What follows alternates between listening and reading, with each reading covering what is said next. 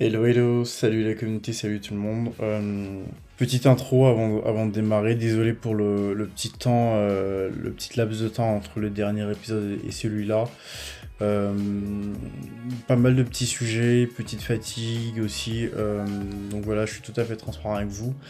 Euh, mais voilà, on, reprend, on continue euh, l'aventure Choose Your Mentor et, pour cet épisode euh, de la troisième saison, épisode 8 de mémoire, on reçoit Aude Juglar, qui est directrice financière de CinetPay, qui est une start-up ivoirienne qui opère dans les services de paiement, qui est une fintech ivoirienne, qui a levé un peu moins de 3 millions d'euros au cours de l'année, qui a un peu lancé la, saison des levées qui s'est faite sur cette, euh, fin d'année 2021, début d'année 2022 et qui touche énormément de fintech euh, qui, font du très bon boulot. Donc voilà, on parlera avec Aude de son, de son parcours. Aude est née euh, en France. Elle, a, étudié à Sciences Po et à HEC et ensuite a fait pas mal de, enfin un stage en Afrique du Sud et a commencé à bosser pour CinetPay une première fois et ensuite une seconde fois. Je vais pas vous en dire plus, je vais vous laisser écouter Aude. Euh, moi je vous remercie pour le soutien qui est permanent et, continuel pour euh, tout type de soutien que, vous nous envoyez. Et, euh, et on reste à votre disposition. N'hésitez pas à nous contacter si vous avez des profils que vous voulez nous pousser. Merci à toutes les personnes qui nous posent des profils. Et je vous dis à très vite. Et n'oubliez pas de nous soutenir en mettant 5 étoiles, en notant 5 étoiles sur les plateformes d'écoute de podcast. Et, euh, et on a un lien Tipeee et un lien PayPal pour nous aider financièrement aussi euh, dans l'achat de matériel, pour nous soutenir. Ce que vous voulez. Donc je n'en dis pas plus, je vous laisse écouter Aude. Et je vous dis à très vite. Salut.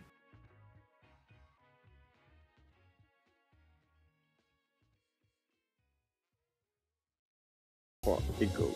Salut Aude. Salut Malik. Euh, je suis très content d'avoir ce Your Mentor donc, sur notre euh, podcast aujourd'hui. Merci d'avoir accepté de, bah, l'interview. Euh, pour commencer, je vais te laisser te présenter, nous dire qui tu es et, et ce que tu fais. Et après, on va dérouler l'interview. Ok. Bah écoute, déjà merci à toi euh, pour l'invitation. Euh, moi, je suis assez adepte du partage d'expérience. Donc, euh, donc vraiment, c'est un plaisir de pouvoir, euh, de pouvoir apporter le peu que je peux apporter. voilà, si ça intéresse, intéresse d'autres personnes.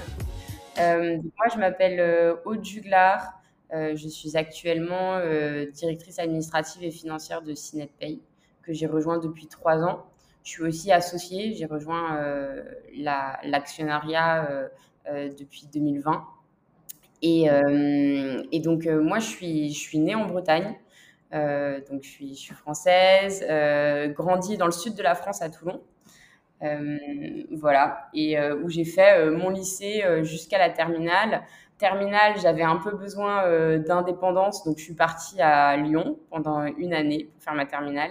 J'ai été dans un, lycée euh, privé alors que j'avais fait euh, toutes mes années euh, d'éducation précédente euh, euh, dans le public.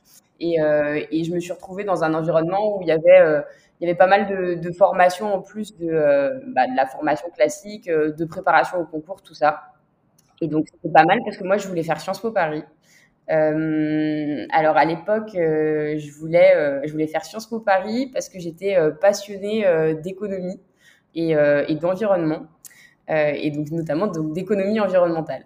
Je vais passer pour une grosse nerd, mais, euh, mais c'était vraiment ça mon truc. Je crois que j'aimais bien euh, euh, voilà, étudier comment est-ce que en fait, l'économie arrivait à orienter les comportements des gens euh, vers des actions euh, plus durables, euh, plus, plus respectueuses de l'environnement des personnes, tout ça. Donc voilà, donc j'ai fait Sciences Po, je suis rentrée à Sciences Po Paris. Je faisais en parallèle une licence de mathématiques appliquées aux sciences sociales. Donc, euh, donc voilà, toujours dans l'idée euh, de faire de la recherche en économie environnementale, il fallait que je me fasse un bagage mathématique un peu plus euh, lourd que celui que j'avais eu euh, au lycée, parce que j'étais en ES, donc j'avais pas vraiment fait de maths en fait avant ça. Euh, voilà, j'ai beaucoup galéré euh, sur les mathématiques. Euh, j'ai jamais galéré en cours, là j'ai vraiment pris des claques. Euh, je pense que je tournais autour de euh, 3-4 de moyenne en maths pour toute ma première année. Et, euh, et voilà. Et au final, après, j'ai bataillé. J'ai fini avec la mention bien euh, sur ma licence de maths, donc j'étais contente.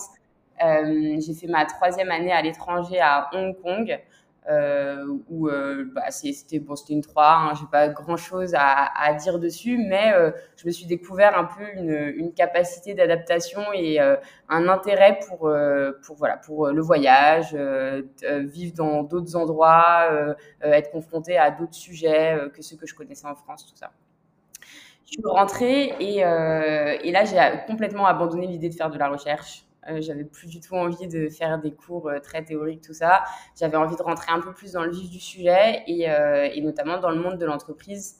Jamais été très convaincue par la capacité de la politique à avoir un impact sur les autres, enfin sur en tout cas la, la vie la société. donc voilà, donc moi j'étais plutôt adepte du prix, enfin des actions que le privé pouvait pouvait mener, euh, voilà, ce que chacun individuellement pouvait faire, euh, ce que les gens pouvaient créer euh, comme valeur par, par leur métier, les entreprises qui créent, tout ça, tout ça. Donc du coup, j'ai tenté HEC, je suis rentrée en double master Sciences Po HEC. Et, et alors, ça. Ouais. Du coup, là, c'était ton. Quand tu faisais le master à, Sciences Po que tu as tenté en même temps HEC, c'est ça hein En fait, c'est en, licence, c'est en fin de licence. En fin de licence, tu fais okay. tes choix de master. Euh, pour Sciences Po. Et il y a un double master avec HEC. Euh, et donc, en fait, c'est un master. Alors, l'intitulé du master, c'est Corporate and Public Management, pour dire que c'est un grand sac dans lequel tu mets un peu de tout, quoi. Euh, mmh. les gens font surtout ça pour tenter l'ENA après, euh, parce que ça te donne une bonne compréhension du privé du public. Voilà, donc ça fait de toi un bon candidat. Et, euh, et euh, donc, moi, c'était pas du tout pour ça. Euh, c'était plus pour voilà, me rapprocher un peu du monde de l'entreprise, parce que Sciences Po, c'est bien, mais c'est vrai que c'est pas très, très axé monde de l'entreprise, surtout en licence. en master, après, tu as des masters plus spécialisés. Mais, ça commence à changer, ouais. Mmh. Ouais. Et, euh, et donc, euh, donc voilà. Donc du coup, j'ai donc c'est un concours, donc euh, rebelote, préparation de concours, oraux, voilà. Et, et donc j'ai été prise. Et donc le master est structuré en fait en trois ans. Tu fais un an à HEC. Après, tu es censé faire six mois de stage dans le privé. Tu fais un an à Sciences Po et tu es censé faire six mois de stage dans le public. Donc, donc voilà. Donc moi, j'ai fait un an à HEC. J'ai pas du tout aimé. Mais alors, pas du tout. Ah ouais, ah ouais pas du tout, du tout. Pas aimé euh, le, le, campus. Euh, et puis, euh, au niveau engagement intellectuel, c'est un peu en dessous de ce que Sciences Po demande. tu sais, Sciences Po, c'est très contribution personnelle. Enfin, on te, on te jette dans la, dans la gueule du loup et on te demande de te démerder pour t'en sortir. Quoi. dès la première année, un premier cours euh, bah, tu sais, tu as des cours magistraux et tu as des TD, du coup, enfin l'équivalent des TD. Euh, et, euh, et, pendant les, donc les TD, on te demande de faire des exposés. Donc dès le premier jour, on te donne la liste des exposés que tu vas te faire et, et on te dit, bon, bah voilà, si c'est toi qui passes en premier, c'est-à-dire que la semaine prochaine, tu dois faire un exposé de 10 minutes sur l'immigration en Europe euh, du 17e au 20e siècle, tu vois. Mmh. Et genre, on te donne le sujet comme ça et puis tu te débrouilles. T'as pas eu de cours, euh, t'as pas eu de trucs, tu fais tes recherches personnelles, tu montes ta problématique, tu réponds à ta question et puis tu viens présenter ton truc devant tout le monde, quoi. Et c'est ça tout ouais. au long de, ta, de, ta, de ton cursus. Mmh. Donc, c'est beaucoup de contributions okay. euh, personnelles, en fait. Tu t'impliques beaucoup dans les travaux que tu rends, tu vois. Euh, à HEC, mmh. c'est question-réponse, question-réponse. Et puis c'est beaucoup plus terre à terre. Donc du coup, euh, ouais. tu sens un peu la sécheresse, tu vois, euh, la sécheresse un peu intellectuelle. Intellectuelle. Euh, mmh. Voilà. Euh, donc donc après ça, j'étais très contente de partir en stage. Et, et j'ai fait un stage en, dans un fonds d'investissement qui faisait de l'impact investing. Okay. Donc c'est marrant parce que j'avais qui t'intéresse du coup. Mmh. Voilà, mais bizarrement, j'avais pas du tout fait le lien avec euh, ce que j'aimais euh, quand j'étais euh, au lycée, tu vois, sur l'économie environnementale, tout ça. c'est assez récemment que je me suis rendu compte que ça, ça rejoignait effectivement parce que la thèse du, fonds d'investissement, enfin de l'impact investing, c'est de dire que en fait, tu peux réinventer un peu le capitalisme et la manière dont fonctionne l'économie pour donner des incentives à des gens pour investir, s'investir euh, dans des secteurs qui ont un impact positif sur l'environnement ou la société, et toujours avoir euh, ce système de la carotte et du bâton qui est en fait la rentabilité et l'argent à la fin, quoi. Bien sûr. Euh, mais orienté vers des, des, sujets un peu plus, euh, un peu plus respectueux et durables, quoi. Euh, ouais. Donc voilà, donc ça c'était vraiment, c'était vraiment une super expérience. et, et en fait après ça, j'ai refait six mois, enfin un semestre de cours à Sciences Po, et après j'ai pris une césure parce que j'en pouvais plus des J'en avais marre théorique. J'avais vraiment envie de sentir que je faisais quelque chose de ma vie, quoi. Euh, autant en licence, tu sens le développement personnel, euh, l'intérêt, mais moi, dès que j'ai touché au travail, je me suis rendu compte qu'en fait, euh, enfin, moi-même, je pouvais faire des choses concrètes qui avaient, qui impactaient aussi les gens. Tu vois, pendant mon stage en fonds mmh. d'investissement, j'ai rencontré énormément d'entrepreneurs.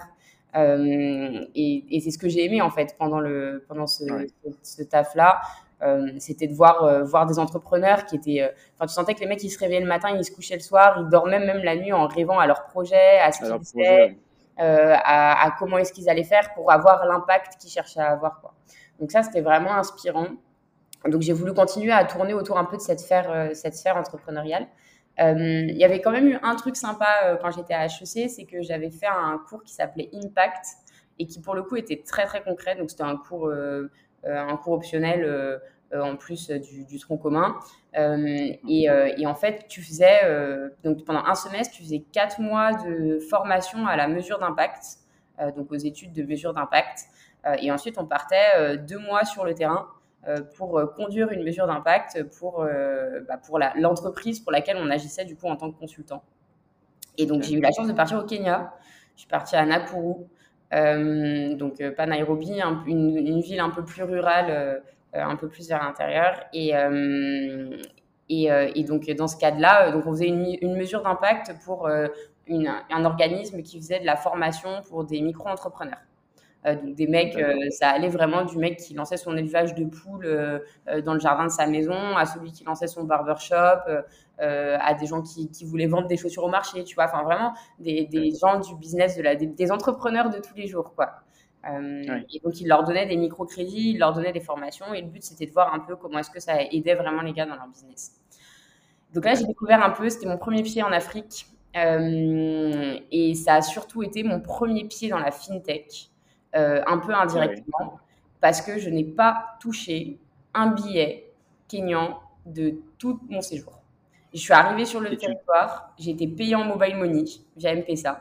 J'ai fait tous mes paiements en mobile money tout au long de mon voyage, que ce soit euh, le tuk-tuk euh, de tous les jours pour aller se rendre sur les sites, euh, même les matatous, leurs leur taxis, les, taxis, les gros taxis collectifs. on allait acheter des bières chez la femme qui avait un petit boui-boui au coin de la rue, on payait via M-Pesa.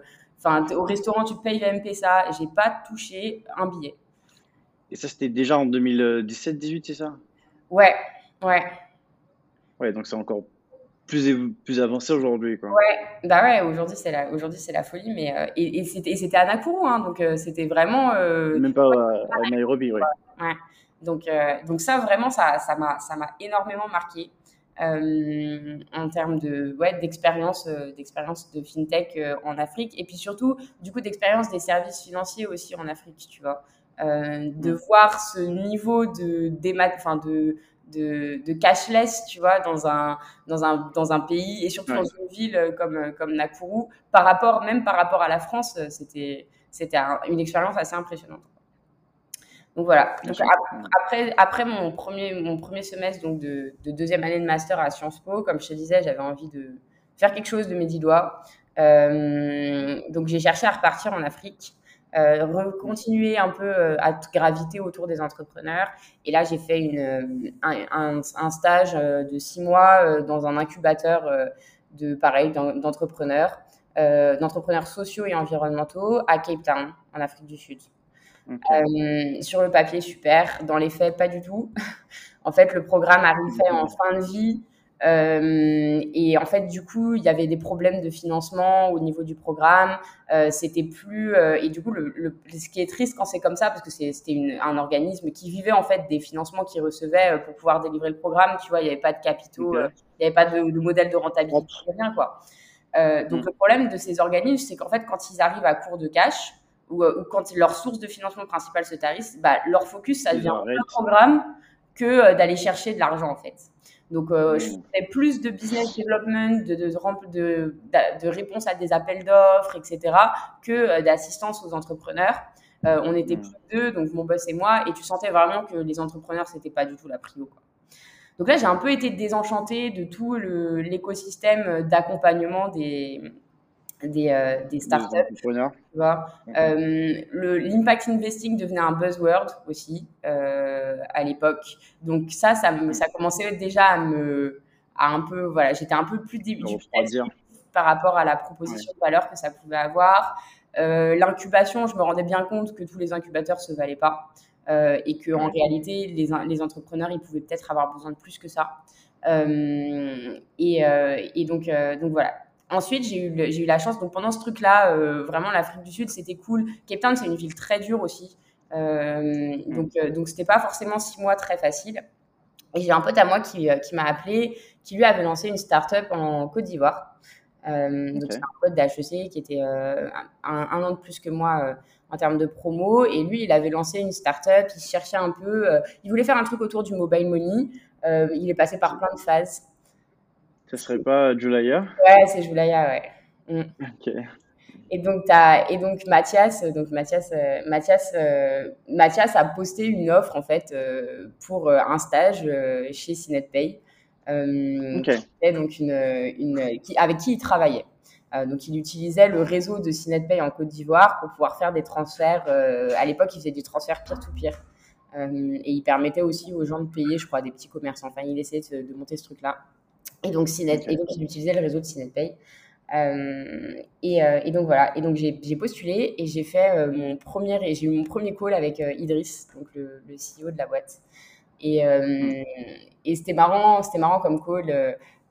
donc il m'a expliqué eux leurs besoins. Donc c'était une CinetPay, ça a été créé par eux deux, qui sont deux ingénieurs informaticiens. Euh, donc, ils ont une vision assez orientée tech. Euh, lui, il, est assez orienté aussi euh, business parce qu'il a travaillé pour des intégrateurs de solutions, tout ça.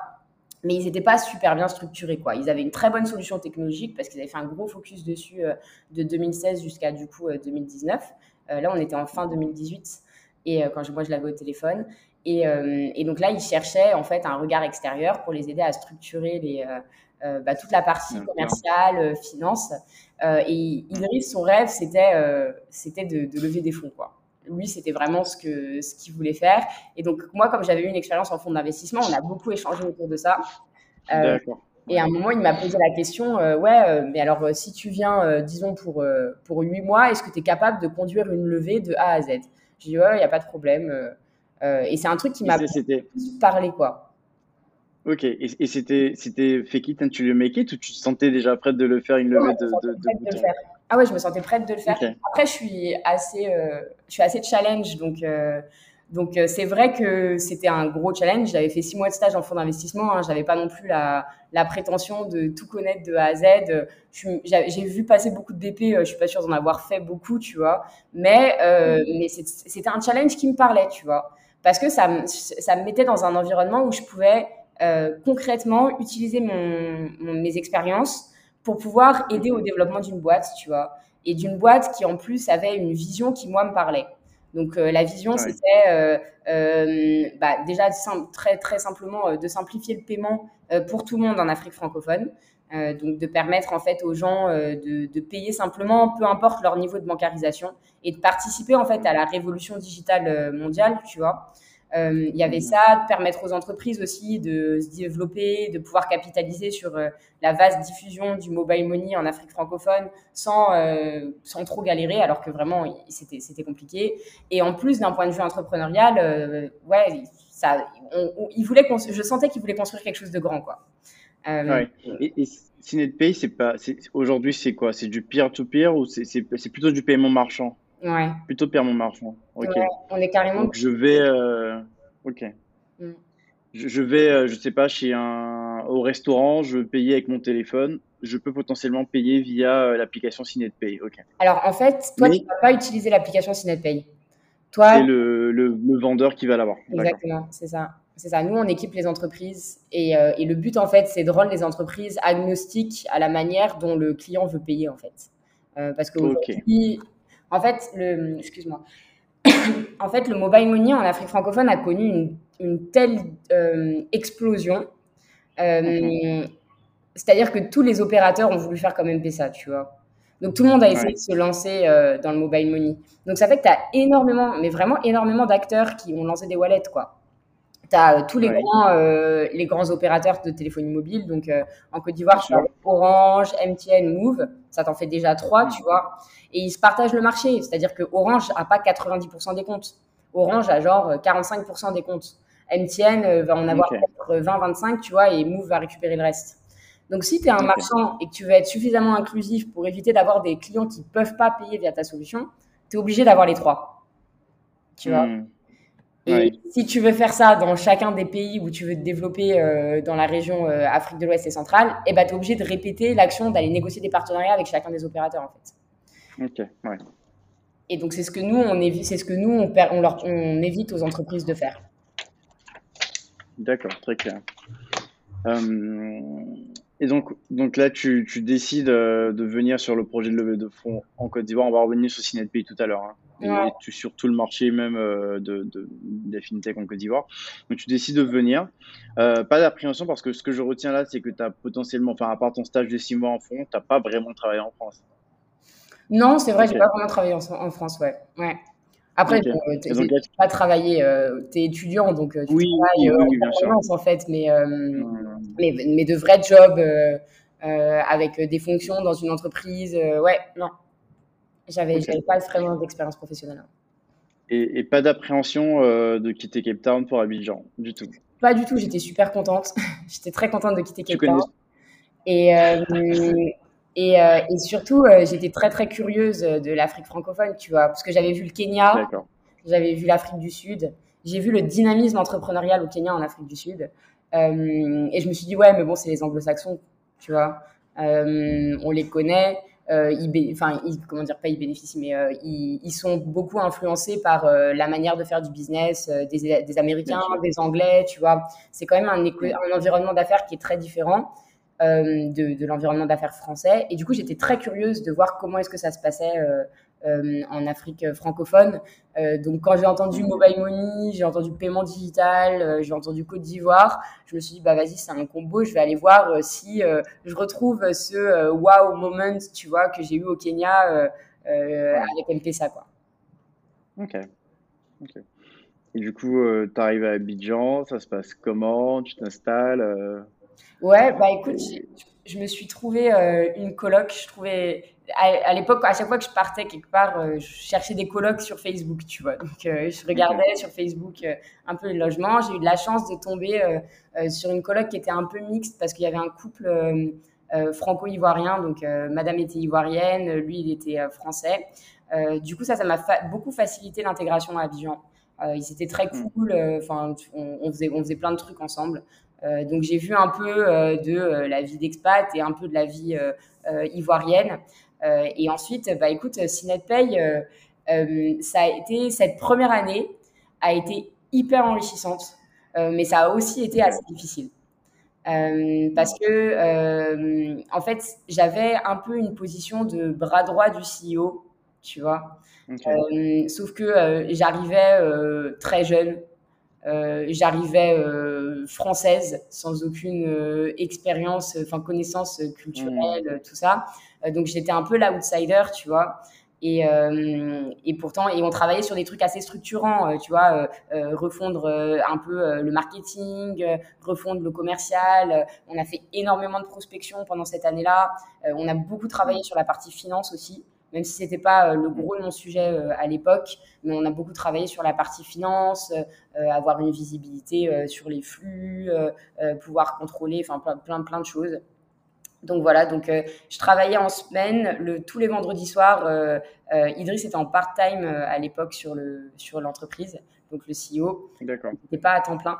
Euh, et, et, donc lui, tous les vendredis soirs, il venait à CNetPay et on se faisait une grosse soirée de débrief, de brainstorming, de structuration des choses. Et puis la semaine d'après, on mettait en œuvre et puis on voyait, tu vois, et on se faisait un point. Quoi. Et donc on a fait ça, on a fait ça pendant, pendant tous les neuf mois. parce que du coup, ouais, c'était un stage de neuf mois, j'ai fait de, du 1er, 1er, 1er janvier jusqu'au 31 août. Quoi. D'accord. Donc plutôt huit mois. Euh, euh, et, voilà.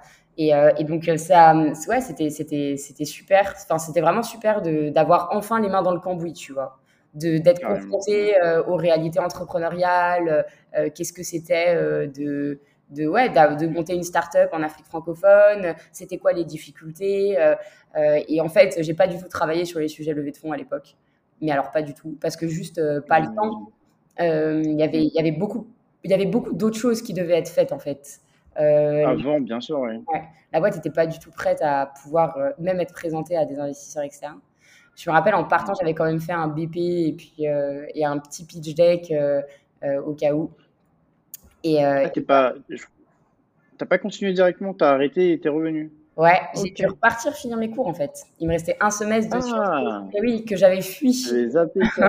ok. J'avais fui, euh, que j'avais bien retardé et, euh, et donc fallait que je retourne en France, fallait que je retourne à Paris, fallait que je retourne finir mes euh, mes, mes études. oh, le seum. Ah ouais, ouais, ouais, c'était compliqué. et franchement, c'était super compliqué. Donc là, j'ai mis une pause. Euh, j'ai mis une pause parce que je t'avoue aussi que, euh, que j'étais quand même fatiguée de, de, mes, de mes 8 mois, euh, huit mois assez intenses en termes de boulot, tout ça en Côte d'Ivoire. Et donc, mmh. j'ai j'ai plutôt cherché, enfin, je ne savais pas trop si j'allais revenir ou pas à ce moment-là. et donc, je suis retournée, donc j'ai repris les cours et en fait, j'ai commencé en parallèle aussi, je faisais du freelance pour, pour un fonds de venture capital euh, qui, euh, qui, voilà, qui cherchait des analystes euh, freelance pour, pour travailler sur certains titres, qui cherchaient à faire de l'impact investing.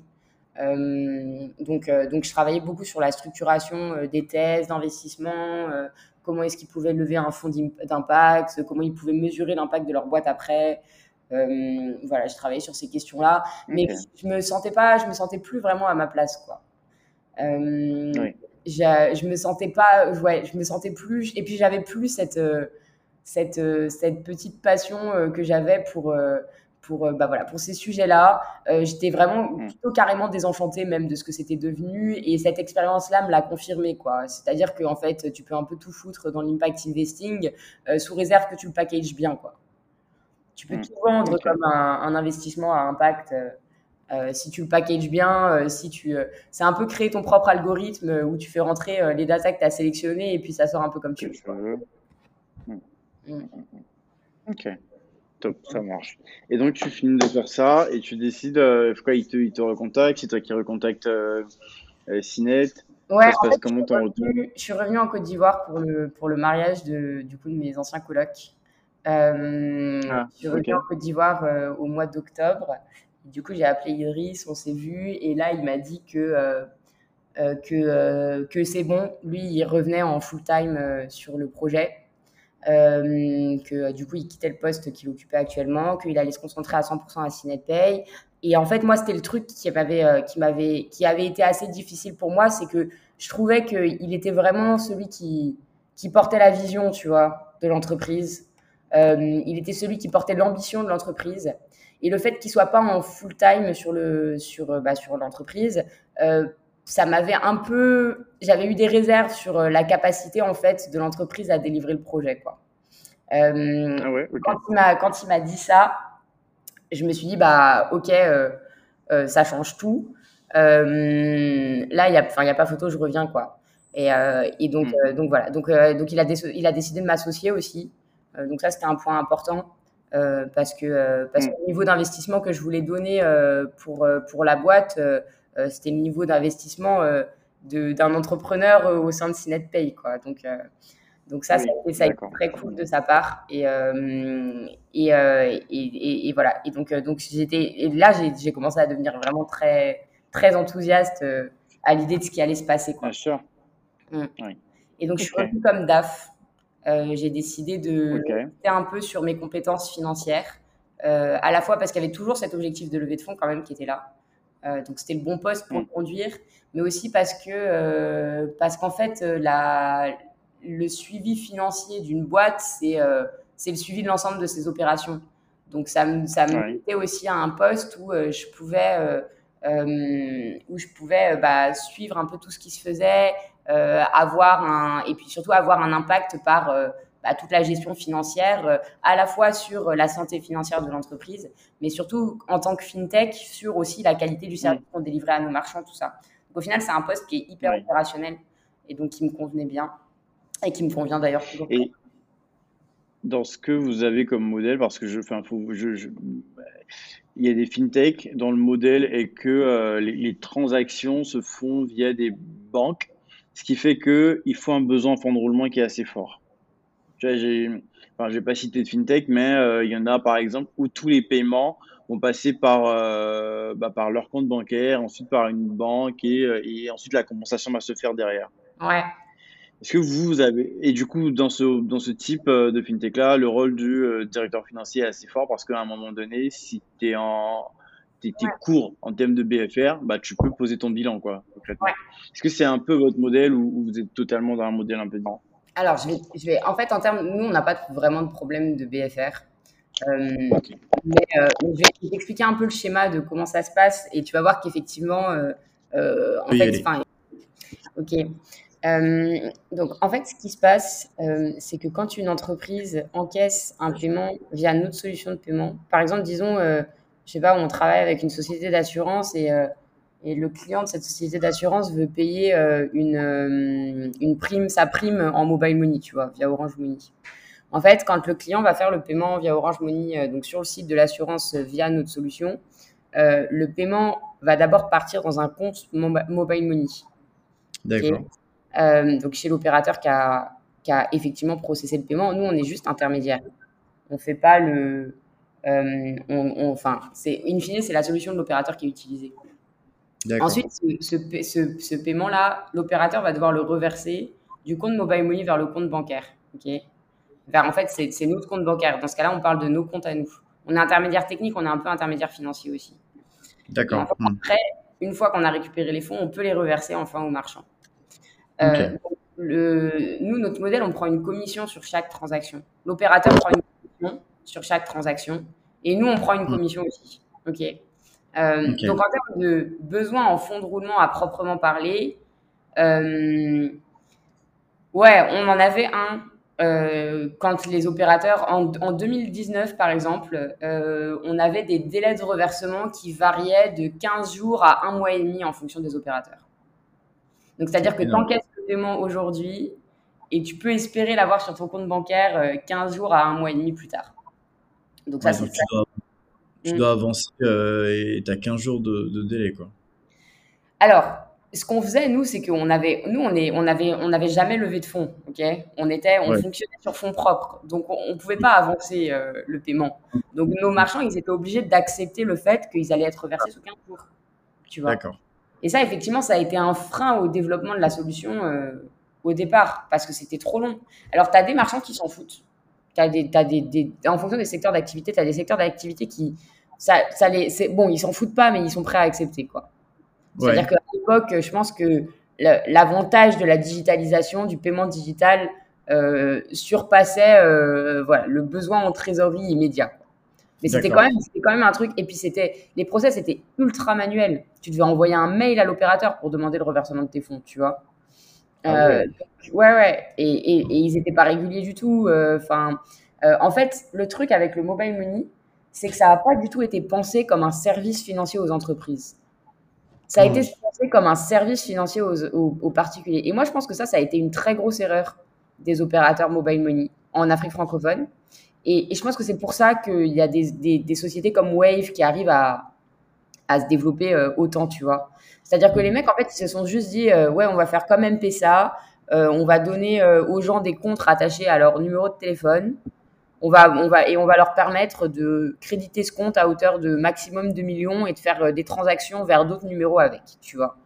en fait, ce qui s'est passé, c'est que bon, un particulier, il n'a pas forcément besoin que derrière, une, tu sois hyper structuré en termes de comment est-ce que tu gères sa finance, quoi. Surtout pour 2 millions de, francs CFA maximum, quoi. Il va jamais aller te demander une confirmation de solde, il va pas vérifier ce que tu fais avec l'argent, enfin, tu vois. Il est, il est quand même moins regardant qu'une entreprise, quoi. Sauf que, en fait, quand tu penses pas le côté euh, entreprise et paiement, euh, et eh bah, tu limites l'usage du mobile money, tu vois. Et, et en c'est ce qui s'est passé. la plupart, quand tu regardes les transactions mobile money en Afrique francophone, les gens l'utilisent pour faire cash in, cash out, transfert.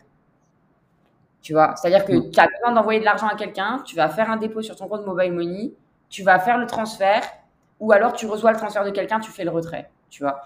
Il y en a qui utilisent aussi pour paiement de facture des grands facturiers, mais, mais ça, ça reste anecdotique comme usage.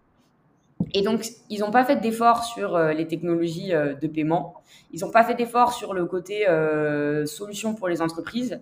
Et, et, ça, ça a été notre, ça, ça, a été notre chance un peu parce que c'est là-dessus qu'on s'est positionné, quoi.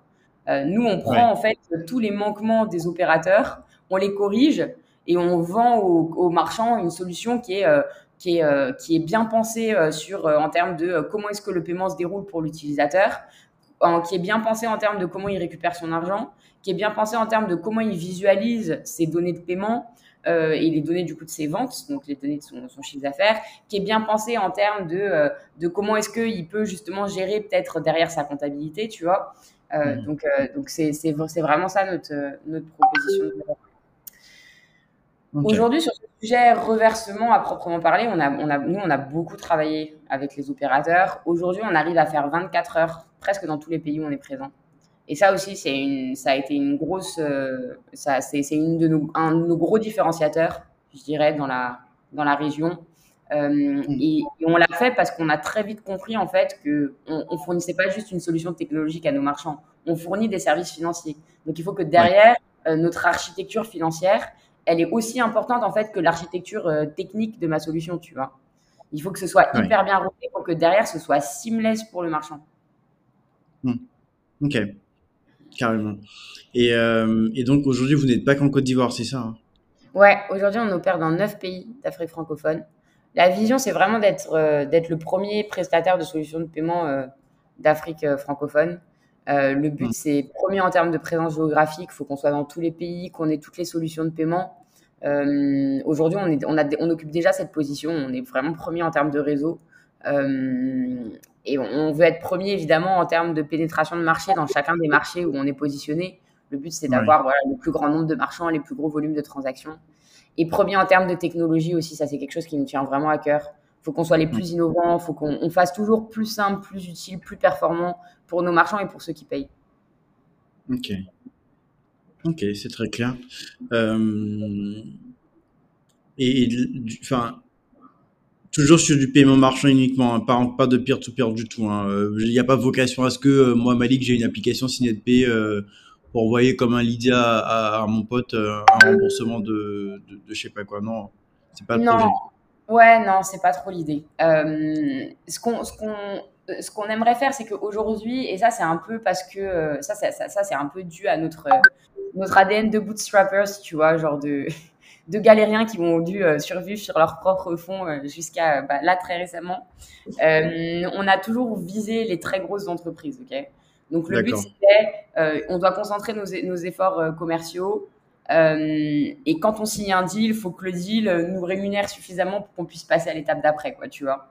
Et, et, donc, donc on s'est beaucoup, on s'est beaucoup concentré sur le, le paiement B2B, grosses entreprises.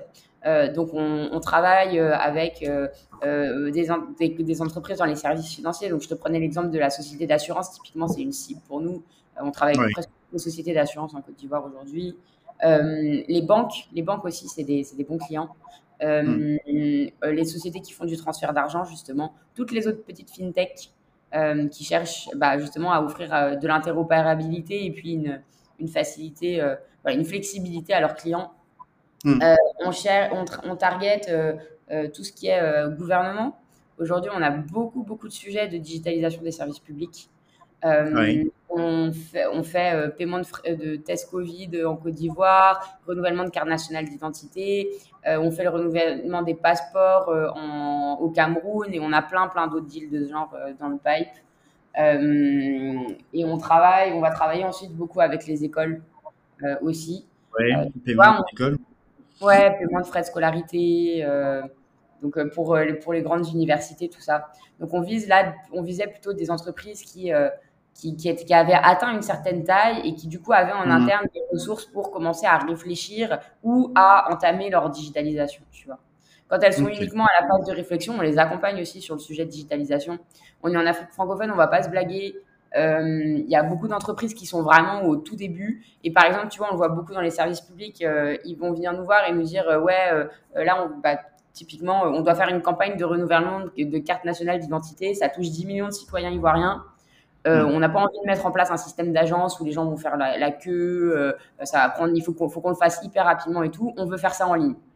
Et tu vois, ils viennent juste avec ça, quoi. Ils n'ont pas de site internet développé où le mec il va déjà s'enrôler pour pouvoir aller faire euh, ensuite le paiement de ses frais de renouvellement de carte nationale d'identité, tu vois. Donc on vient mm-hmm. souvent avec un peu plus que juste du paiement. On propose toute la partie bah, d'assistance à la digitalisation et on, souvent on développe un peu le, bah, le site internet, le parcours d'onboarding du, du payeur, tu vois. Et ensuite, derrière, on plug notre solution de paiement et, et, euh, et on, on, gère cette partie-là aussi, quoi.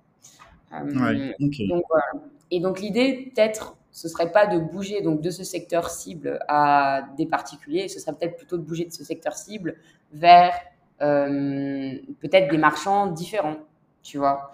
Il y a un sujet sur les paiements marchands de l'informel, c'est un énorme challenge.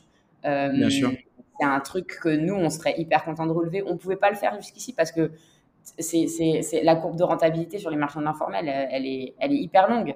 Euh, tu dois atteindre une masse critique avant de rentabiliser tes actions de prospection. Euh, euh, tu vois, chaque petit marchand, en fait, tu vas prospecter un peu chaque marchand un par un. Ils sont très nombreux, donc ça te coûte assez cher. Et ensuite, derrière, il faut quand même qu'on ait un sacré nombre pour arriver à un niveau de, de volume de transactions qui soit suffisamment important. Donc, c'est pas il va faire 10 euh, milliards par mois. Euh, non, non, il faut, c'est, contacter 10 euh, 000, voire 20 000 marchands pour pouvoir avoir le même volume qu'une grande entreprise que tu as en une seule fois.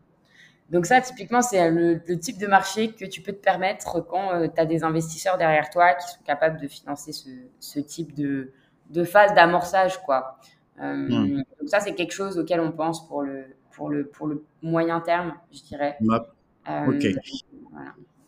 Et, et par, enfin, sur, euh, je sais que c'est un marché qui commence à devenir très concurrentiel. Euh, sur la partie paiement, beaucoup font du, du peer-to-peer. donc, euh, enfin, je, je, cite un vite fait Abidjan. La carte Abidjan.net, euh, mm. peut-être Jamou, Julaya. Enfin, peut-être concurrent, toi directement, ce que tu vois sur l'infrastructure, vos concurrents, ça serait quoi? Ça serait plutôt Bizao ou même toutes celles que tu vous voyez comme concurrents? Alors, Bizao, Paydunia, euh, notre InTouch un peu aussi. Parce InTouch, Weasel peut-être, non hmm Weasel, non Non, pas Weasel. Pas Weasel, ok. Un partenaire. Hmm. Ok. Weasel, c'est plus un partenaire. En fait, tu vois, Weasel et InTouch, typiquement, ils n'étaient pas très, très euh, paiement euh, en ligne, enfin, paiement digital au départ. InTouch, ils étaient cash in, cash out. Ils mettaient des points de cash in, cash out interopérables dans les stations-service. C'est comme ça qu'ils ont commencé, tu vois. Et c'est, ça, ça reste, euh, ça, c'est, ça a été pendant longtemps un, un gros pan de leur activité. Et c'est très, plutôt assez récemment qu'ils ont décidé de se positionner aussi sur le paiement digital. Euh, voilà. Donc, et, et Weasel, pareil, c'était, c'était un peu de pire-to-pire avant et, euh, et, ils, se sont positionnés assez récemment là-dessus. Mais, mais Weasel, tu vois, nous, on permettrait aux entreprises d'encaisser via, via Weasel, par exemple. Ça, c'est quelque chose que, qu'on fait. Euh, mais euh, du coup, voilà, nos concurrents, moi, je verrais plutôt euh, ceux, en tout cas qu'on voit en prospection, qu'on voit sur les deals, ceux-là. Après, l'avantage de CinetPay, je pense que c'est vraiment. Enfin, on, en a plusieurs, mais le premier, c'est notre présence géographique et la, la, la, la, diversité en fait des, de notre réseau. c'est un vrai point de différenciation. Pourquoi? Parce que quand tu regardes l'Afrique francophone, c'est beaucoup de petits marchés fragmentés. Ok. Donc la plupart des grandes entreprises qu'on adresse, elles cherchent à couvrir la totalité du territoire. Mais elles vont pas se casser la tête à aller signer avec plusieurs partenaires, tu vois. Donc c'est assez facile de scaler une entreprise d'un pays vers un autre. Euh, pour les deals gouvernementaux aussi, euh, être aussi diversifié, c'est une force euh, parce que eux, ils cherchent des solutions qui sont hyper inclusives, qui permettent vraiment à tout le monde de pouvoir payer euh, donc, quand on leur propose notre panel de solutions de paiement, ils sont, ils sont assez contents. Et pour te dire, en fait, on a des demandes de, d'autres fintech euh, qui nous disent Ouais, moi, j'aimerais bien me lancer dans tel pays, est-ce que je peux me plugger tout tu vois? Euh, Donc, on le sent aussi vis-à-vis de nos concurrents qu'il y a, qu'il y a vraiment, qu'on a vraiment un avantage sur ce, sur ce sujet-là, tu vois. Maintenant, ça suffit pas. Le produit, c'est quelque chose sur lequel on a mis l'accent, sur lequel on veut mettre beaucoup plus l'accent aussi. Euh, donc, comme je te disais, on va être vraiment premier en termes d'innovation. Donc, euh, c'est euh, être, être très fort sur bah, la qualité des services financiers qu'on délivre, la qualité aussi de technique de notre solution.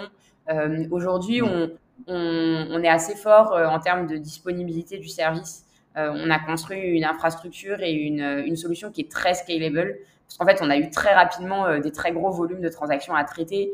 Euh, donc on s'est on s'est rapidement fait la main sur euh, les problèmes euh, bah, d'autoscalabilité, ton mm. système qui connaît un pic et du coup bah, tout d'un coup il y, a, plus personne qui répond, tu vois. On a connu ça mm. assez tôt dans notre développement, donc on a très rapidement mis en œuvre les bonnes pratiques pour bah, éviter que ça se répète. Et donc ça c'est quelque chose qui est c'est quelque chose qui nous différencie aussi. on a très vite cherché à avoir des solutions qui soient hyper scalable. et, et, qui puissent bah, voilà, répondre à nos marchands aujourd'hui, demain, euh, voilà. Et, c'est vrai que c'est pas c'est pas le cas de tous nos concurrents. Il y a des il y a certains de nos concurrents qui ont des très gros problèmes d'indisponibilité. Hein. Ouais. Ok. J'en parlais avec, euh, avec Boris qui bosse chez vous et, avec qui j'ai fait euh, j'ai fait le lycée et qui bosse sur la tech et, on parlait sur l'intégration enfin de la méthode agile et compagnie. Bon, je, sais pas où vous en êtes par rapport à ça, mais je sais qu'on en avait parlé à un moment donné. Ouais. Ouais, ouais. Bon, on a, on a effectivement des sujets, euh, des sujets euh, organisationnels aussi, comme toute startup, surtout quand tu grandis. Euh, je pense que tout le monde connaît ces sujets-là. Bien sûr. Tu vas commencer avec une petite équipe, vous trouvez un mode opératoire qui convient à la taille actuelle. du jour au lendemain, vous faites x10 et tout d'un coup, vous vous rendez compte qu'en fait, le mode opérationnel que vous avez mis en place, il fonctionne plus. parce que bah, vous maintenant vous êtes 50, euh, euh, vous aviez euh, trois marchands, maintenant vous en avez 400, tu vois. Et du coup, faut, faut trouver, en termes de prospection, tu avais deux commerciaux qui rapportaient des deals, maintenant tu en as une dizaine dans chaque pays qui t'envoient des requêtes, de trucs, enfin de, de, choses, peut-être de projets à développer, de choses comme ça. Donc, faut retrouver une organisation qui, qui permet justement aussi en termes humains de passer à l'échelle, quoi. ça, c'est un peu le moment. Ouais. Euh, J'avais demandé euh, en termes, je sais pas si tu as des, des petits. Est-ce que pour toi, tu, tu, tu cales un peu euh, deux, trois euh, sujets de critères, de facteurs clés de succès? Est-ce que tu as déjà identifié des facteurs clés de succès sur lesquels tu avances? Enfin, euh, enfin, sans forcément donner, de, donner les éléments à tes concurrents. Mais est-ce que tu as des, as des, comme ça, des facteurs clés de succès qui te viennent en tête pour vous? Euh, alors. la, petite tech, certainement, il faut que la solution soit, comme tu l'as dit tout à l'heure, euh, euh, bah, hyper stable. peut-être aussi le service client, comment est-ce que tu gères derrière les plaintes et compagnie, et peut-être enfin, je sais pas. ouais. Je pense, que, je, pense que, justement, des, des, erreurs des fintech en Afrique francophone, c'est peut-être d'avoir négligé les fonctions support. En fait, quand tu regardes, la plupart des entrepreneurs euh, qui se sont lancés dans ce métier, dans ce métier-là, c'est des mecs qui ont un background technologique. Ok? Euh, et, et, quand et du fait de leur background technologique, ils, ils, sont tous, enfin tu sais, un dev il a envie de développer quoi, un ingénieur il a envie de faire une solution euh, avec un code parfait, une, une, interface jolie, un truc qui soit sympa à utiliser quoi, tu vois. Mais ils voient les aspects techniques du truc. Et je pense qu'effectivement, il y en a beaucoup qui ont négligé les fonctions support, notamment la fonction financière, euh, mais aussi les fonctions dont tu parles, euh, le service client, etc. Donc toutes les fonctions support qui, euh, en fait, bah, tu es une fintech. Il n'y a pas juste le mot, que le mot tech dans ton secteur d'activité, il y a aussi le mot financier. Donc c'est important pour ton marchand que, que, que, tu sois, que tu sois en fait, in fine, tu délivres un service financier à ton marchand. Ton marchand, il a envie de pouvoir encaisser ses paiements, les récupérer rapidement dans son compte bancaire, euh, pouvoir avoir euh, la visibilité sur la totalité de ce qui s'est passé euh, bah, dans son activité au cours des derniers mois. tu vois, il doit pouvoir le comptabiliser ensuite derrière. Enfin, in fine, tout ça, là, c'est des services financiers. La, la partie technologique, c'est juste, on permet la délivrance, mais, mais in fine, c'est des services financiers. Donc, je pense que ça, je pense que ça, typiquement, c'est un, c'est un, un, facteur, c'est un facteur de succès pour nous, c'est d'avoir, d'avoir assez tôt réfléchi à ça. Ça a été aussi un facteur de succès parce que ça a fait que euh, aujourd'hui, il y a beaucoup de nos concurrents qui peuvent pas lever de fonds, qui n'arrivent pas parce que parce que parce qu'ils n'ont pas des finances clean, tu vois. Et, euh, et, le travail, le travail qu'on a fait euh, avec Idriss, avec mes équipes, au niveau de Sinelpay en 2019, en 2020, c'est ce qui a fait le succès de notre levée de fonds cette année aussi. Tu vois, c'est qu'on avait une société rentable. Je vais arriver sur, sur justement la levée de fonds, on va, finir avec ça. Du coup, tu avais rejoint en 2019, voire 2018, même, enfin 2019, pardon, pour faire cette levée, tu l'avais pas faite, et finalement, vous y êtes arrivé. Est-ce que tu veux un peu sur, sur le process de lever, comment, enfin, comment les équipes l'ont vécu et, peut-être c'est quoi l'objectif pour vous euh, d'avoir levé? Est-ce que enfin, vous avez levé du coup en, en, equity? Ouais. Ou il y a une partie dette aussi C'est pour l'equity? Ouais, c'est de. On va sûrement compléter avec une partie euh, dette, parce qu'il euh, y a pas mal d'aides qu'on peut aller chercher maintenant qu'on a levé. Mais pour l'instant, c'est vraiment juste la partie equity de la levée. Euh, donc ouais, pour te donner un peu l'historique, te redonner un peu l'historique du truc. Donc 2019, euh, euh, j'arrive avec initialement recruté pour pouvoir lever, mais en fait une société qui n'est pas encore prête à ça. En 2020, on n'était pas prêt non plus. En 2020, on n'était pas encore prêt ni en termes, je dirais, de, chiffres. Euh, ni en termes de, bah, de manière dont on fonctionnait. Il y avait, il y avait énormément à faire, euh, même sur le côté finance, tout ça. Et, et, ça, c'est un truc quand même, tu vois, euh, quand je disais que, que, le CEO avait toujours rêvé de lever des fonds, c'était un rêve, mais c'était un rêve réaliste, tu vois. C'est-à-dire que c'était pas un, c'était pas une, une, obligation. Il y avait quand même, il avait bien conscience qu'il y avait des étapes préalables avant de le faire.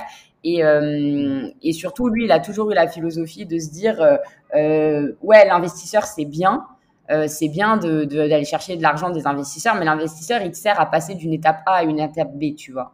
Le client, c'est celui qui va te permettre de construire l'entreprise qui va, qui va, qui va perdurer, euh, qui va même peut-être te survivre, tu vois. Et, euh, et, donc on a, on est tous, on est tous assez d'accord là-dessus. Et donc il n'y avait pas vraiment de problème sur le fait de plutôt aller chercher des clients en 2019, continuer à aller chercher des clients en 2020, tu vois, améliorer la manière dont on propose des solutions à ses clients. Euh, et, euh, et, donc c'était un peu ça. Euh, fin 2020 quand même, on commençait à, à se préparer et puis surtout ça a commencé à urger un peu plus. Alors on n'a pas de problème de cash en tant que bootstrapper, on est rentable depuis depuis la création parce qu'en fait on dépense que ce qu'on que ce qu'on gagne. mais on, on, sent, on commence à sentir un peu les concurrents qui s'agitent autour de nous. Donc là, il commence à y avoir un enjeu d'accélération. C'est-à-dire ouais, qu'il faut, faut de l'argent pour pouvoir accélérer, être beaucoup plus agressif dans tes prospections, euh, être plus agressif dans, dans l'innovation que tu apportes à, à, ta solution, etc. etc. Donc, euh, donc 2020, on se dit, bon, ok, fin 2020, on se dit, ok, l'année prochaine, c'est l'année de la levée. le premier truc qu'on a décidé de faire, c'est enfin que moi d'ailleurs j'ai décidé de faire, c'était d'abord de, de, faire comprendre à tout le monde ce que ça impliquait.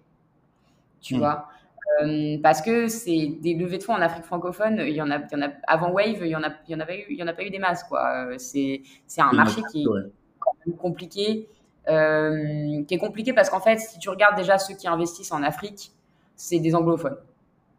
Mmh. Euh, les anglophones, ils sont partis investir dans les, dans les, les, les environnements d'affaires qu'ils comprenaient. Mmh. Euh, donc hmm. en Afrique anglophone, il y a la langue, euh, c'est un, un des environnements d'affaires qu'ils connaissent parce que ça ressemble à, à celui qu'ils ils connaissent. C'est des environnements d'affaires qui sont beaucoup plus favorables à l'innovation. Les investisseurs francophones, ils sont hyper frileux. Les Français, on n'aime pas le risque, tu vois. On n'aime pas hmm. investir en early stage, euh, on aime bien les boîtes qui sont déjà bien, bien structurées, on aime bien le private equity, on n'est pas très venture capital. Enfin, on l'était pas jusqu'à assez récemment, en fait. Hmm. Euh, et, donc, et donc, tout ça a fait que bah, l'Afrique francophone a été très délaissée. Donc, euh, au sein de nos équipes à Pay, je pense que tout le monde ne comprenait pas forcément ce que ça voulait dire euh, d'aller chercher des fonds, ce que ça impliquait pour la société, ce que ça impliquait pour les actionnaires, tout ça. Donc, on a fait pas mal de, de discussions autour de ça. Euh, en fait, dans quoi est-ce qu'on était en train de se lancer, quoi. et ensuite, après, ouais, vas-y. Vous êtes combien à peu près? En 2020, on était. Euh, en fait, on a un organe de gouvernance qui s'appelle le comité de direction. Et c'est surtout avec celui-là qu'on discute stratégie. Ah. Je pense que en 2020, on était 5. Euh, ok. Mm. D'accord. Vas-y, tu peux, tu peux y aller. et donc ensuite, euh, après, bah, commence toute la phase de, de structuration même euh, de, de, la levée. la première partie, c'est quand même beaucoup de préparation interne. Euh, donc, faut définir... Euh, euh, alors, le plan stratégique, on l'avait déjà, mais il faut le concrétiser en chiffres. donc, déjà, il faut que tu fasses ton business plan. de ton business plan, tu vas commencer à réfléchir un peu à combien est-ce que du coup tu vas chercher, de combien est-ce que tu as besoin pour mettre en œuvre ce plan opérationnel. Et ensuite, tu décides de, comment est-ce que tu vas aller le chercher? Donc, à qui tu vas t'adresser? On a fait un sourcing de tous les investisseurs euh, avec qui on voulait discuter. Euh, je t'avoue qu'on a ratissé large au départ. Euh, on est parti, on voulait voir des fonds européens avec une appétence pour la fintech. On voulait voir des fonds euh, américains avec une appétence pour la fintech, euh, des fonds euh, en Afrique avec une appétence pour l'Afrique et des fonds Afrique plus fintech. Ça, c'était le saint graal, mais mais il y en a pas non plus des masses. Enfin, la plupart des fonds africains sont quand même très focus fintech, mais mais ils sont aussi secteur agnostique parce que parce qu'il y a, y, a, y a beaucoup de choses à faire. Et, euh, et, donc voilà, donc on a fait notre, notre liste de, de personnes qu'on voulait target. Euh, et puis ensuite, tu fais le packaging de ta société. Tu fais ton deck, mm. tu réfléchis à qu'est-ce que tu vas montrer, comment tu vas le montrer, comment tu vas présenter les choses, etc. Et ce qu'on a fait en fait, nous, qui était pas mal, c'est que 2020, on a fait une super belle année. On a fait x5 sur, euh, sur notre chiffre d'affaires, euh, x5 sur nos volumes de transactions, x5 sur notre chiffre d'affaires par rapport à 2019. Euh, donc, on a décidé en fait de, de commencer par diffuser la bonne nouvelle, tu vois. Donc, on avait notre, notre, notre liste d'investisseurs. On voulait pas aller les chercher d'abord juste avec un deck. On voulait juste leur dire qui on était, quoi. Donc, on avait préparé une petite presse euh, d'une page euh, qui euh, présentait nos achievements de 2020, tu vois, les choses dont on était fiers. Les gros deals qu'on avait signés, les pays qu'on avait ouverts, les solutions de paiement qu'on avait onboardées, et puis surtout les chiffres, ce qu'on avait réussi à faire. Et puis un peu l'équipe. Donc, on a balancé le one-pager un peu comme ça à tout le monde. Un peu comme apéritif, quoi. Et puis après, euh, on a commencé du coup à avoir des premières discussions et on leur disait non, on va bientôt lancer la levée, on est en train de structurer tout ça. Et du coup, après, quand on est revenu discuter avec eux, ils étaient beaucoup plus ouverts à la conversation. Quoi. Euh, donc après, on a diffusé donc nos decks en début mars. Et après ça, ça a été le roadshow. Euh, je dirais que assez tôt dans nos conversations avec les investisseurs, on a fait énormément, énormément de premiers calls. Euh, assez tôt, on sentait un peu euh, avec qui on voulait aller, avec qui on voulait pas. Nous, en fait, comme je te disais, on n'avait pas de problème de cash. Donc, on cherchait pas juste de l'argent, en fait. On cherchait évidemment de l'argent pour pouvoir accélérer, mais on cherchait surtout des partenaires opérationnels. On cherchait des gens qui allaient pouvoir nous aider à, mettre en place les best practices, euh, euh, en termes de euh, comment est-ce qu'on devait se développer, de développement commercial. Enfin, des mecs qui allaient vraiment apporter une, une plus-value opérationnelle et stratégique dans notre, dans notre société, tu vois, en termes de produits, de business, de, de développement corporate, tu vois. Mm. donc voilà, donc on cherchait des, des, gars qui étaient prêts à mettre les mains dans le cambouis. donc très rapidement, on a un peu éliminé les fonds qui mettent des tout petits tickets et qui ont des portefeuilles à je sais pas, euh, tu sais, ils mettent 50 000, 50 000, 50 000 dans euh, peut-être 100, 100 sociétés par an, quoi. Et donc, en fait, quand tu réfléchis, tu te dis, ouais, je sais pas combien ils sont dans le fond, mais c'est pas possible qu'ils accompagnent euh, effectivement les, chacune des 100 compagnies qui, qui, dans lesquelles ils investissent chaque année, quoi. Hmm. Donc, ceux-là, out. On a sorti tous ceux qui connaissaient ou qui comprenaient pas l'Afrique. très rapidement, on a sorti tous les fonds européens dédiés fintech parce que parce qu'ils comprennent pas le marché, ils connaissent pas euh, donc euh, ça allait être ça allait être quelque chose de plutôt douloureux, tu vois. Euh, moi j'imaginais les boards où tu essayes d'expliquer les réalités du pays et puis les gars ils sont à côté de leur pompe c'était pas possible. Ouais. Juste pas possible. donc ça out. Et donc au final on, on a eu, enfin pour être tout à fait honnête, je pense que dans tous les échanges qu'on a eu, on a eu trois échanges qui nous ont vraiment marqués. Hmm. On a eu les échanges qu'on a eu avec avec bah, nos investisseurs actuels les investisseurs avec lesquels on a signé. Et puis, on a eu des échanges avec un autre fonds euh, qui nous suivait, en fait, depuis assez longtemps, depuis 2017. Et ce qu'on a apprécié dans ces mmh. échanges, c'est qu'on on, on, a été confronté à des gens avec, enfin, avec qui on parlait la même langue, tu vois. C'est-à-dire, on a parlé mmh. direct on a parlé paiement, on a parlé euh, euh, difficultés dans le paiement. Tu vois, c'était pas des, des, discussions hyper euh, high level, genre ah ouais, c'est quoi vos chiffres, c'est quoi votre portefeuille client, comment vous allez chercher vos, vos clients. Tu vois, des trucs vraiment bateaux quoi. C'était euh, ok, combien vous faites en volume de transactions, d'accord, c'est quoi la composition, vous le processez via qui, c'est quoi les difficultés au niveau du, du processing, c'est quoi vos gros sujets produits. tu vois, les, les questions étaient vraiment ciblées sur des choses, des, des réalités auxquelles on était confrontés tous les jours.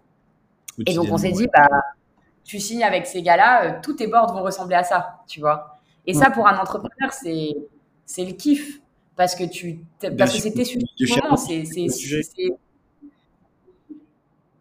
Ouais, vas-y. Oui, bien sûr, parce qu'il te challenge sur tes sujets que tu as au quotidien. Donc, ça te permet de, bah, de, de, de, réfléchir à tes sujets et de faire évoluer ta solution, quoi. C'est ça, exactement. C'est les trucs qui te réveillent le matin, c'est les trucs qui te couchent le soir, c'est les trucs qui viennent te hanter pendant ton sommeil, tu vois. Donc, si tu as des boards où tu peux en discuter, avoir des gens en face de toi qui cherchent à trouver des solutions, tu vois, c'est hyper frustrant d'avoir, euh, euh, d'avoir, euh, je sais pas, toi, tu es, focus sur ton produit et puis tu fais un board avec un investisseur et il vient te parler de gouvernance, tu vois. Donc là, hmm. donc là, voilà. Donc là, on était assez, on était assez enthousiaste. Et en fait, on a eu de la chance, on a reçu des term sheets de ces trois investisseurs. Et, euh, et, on a reçu nos term sheets assez tôt. On a reçu nos term sheets en juin. Euh, on a négocié les term sheets pendant, euh, je dirais, aller un peu un, ah ouais, à peu près un mois. Et début juillet, on avait signé, on en avait signé une. Et, et, là, ça a été le plus long closing, je pense, de, l'histoire de l'investissement. Parce qu'au final, on a closé début novembre, tu vois. Et en fait, on a, on a ce qu'il faut savoir, c'est qu'on était structuré, euh, la société était, enfin, le groupe était domicilié en Côte d'Ivoire. Donc, la société mère était en Côte d'Ivoire et les investisseurs, ils ne pouvaient pas investir en Côte d'Ivoire. Donc, nous, on avait initié une restructuration, mais euh, il y a eu euh, il y a eu plein de débats sur la meilleure manière de le faire. Il a dû falloir faire des, des, études fiscales, des études juridiques sur les conséquences de, des différentes options. Ensuite, il a fallu faire la redomiciliation. On tombait en juillet, août.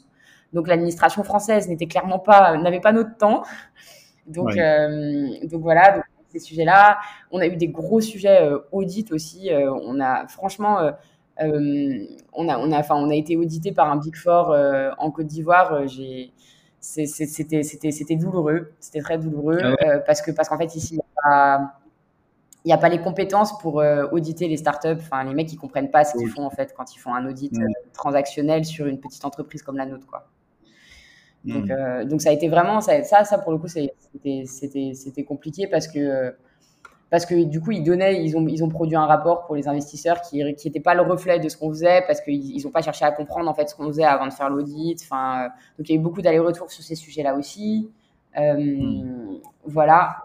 Et, et, et, ensuite, en fait, une fois qu'on a réussi à finir tout ça, bah ouais, on est arrivé fin octobre, début novembre pour effectivement faire le closing. D'accord. Donc là, vous avez closé avec Flutterwave, qui en fait est une fintech, hein, je crois, non? Ouais, Flutterwave, c'est le, c'est, euh, c'est, le plus grand PSP euh, africain. Euh, alors, il y en avait deux. En fait, il y a deux PSP qui sont nés au Nigeria en, en 2016, qui sont nés un peu en même temps que nous. c'est Paystack et Flutterwave. Donc, leur positionnement, c'était de faciliter les paiements, pareil, hein, en Afrique. Euh, avec un gros sujet bancaire, parce qu'en fait, le Nigeria est, est, complètement dirigé par les banques euh, en termes d'infrastructure de paiement. C'était de permettre les paiements par carte, comme peuvent le faire euh, un checkout.com, Stripe dans le monde, quoi. Et donc voilà. Et en fait, ces deux, ces, ces deux-là, ils ont commencé à, à donc à, à, se à se, à se concurrencer sur le marché euh, Afrique euh, anglophone. Je crois qu'ils sont tous les deux présents en Afrique du Sud, enfin un peu sur Kenya, euh, Nigeria, Ghana, tu vois, un peu les grands pays, Tanzanie aussi sûrement, un peu tous les grands pays de, de, de l'Afrique anglo-saxonne. et donc forcément, bah, une fois que tu as fait tout ça, où est-ce que tu vas? Bah, Tu cherches à voir ce que ça donne en Afrique francophone. Hmm.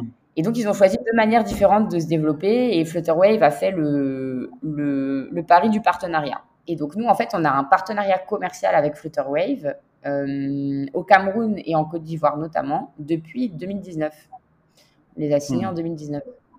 Et donc, c'est euh, de ce partenariat commercial euh, que ensuite, euh, en fait, la levée de fonds a été une conséquence de ce partenariat commercial. D'accord. Ok. Bon, bah, c'est très clair, on a beaucoup d'infos. Merci beaucoup, beaucoup, Aude. On, va, on va tranquillement terminer parce que là, on a, je crois qu'on dépasse l'heure d'interview et j'aime bien rester dans, dans l'heure. Euh, je pense qu'on aura, on aura le temps hein, quand je passerai à Abidjan ou si tu passes à Paris euh, de prendre un verre pour échanger un peu plus.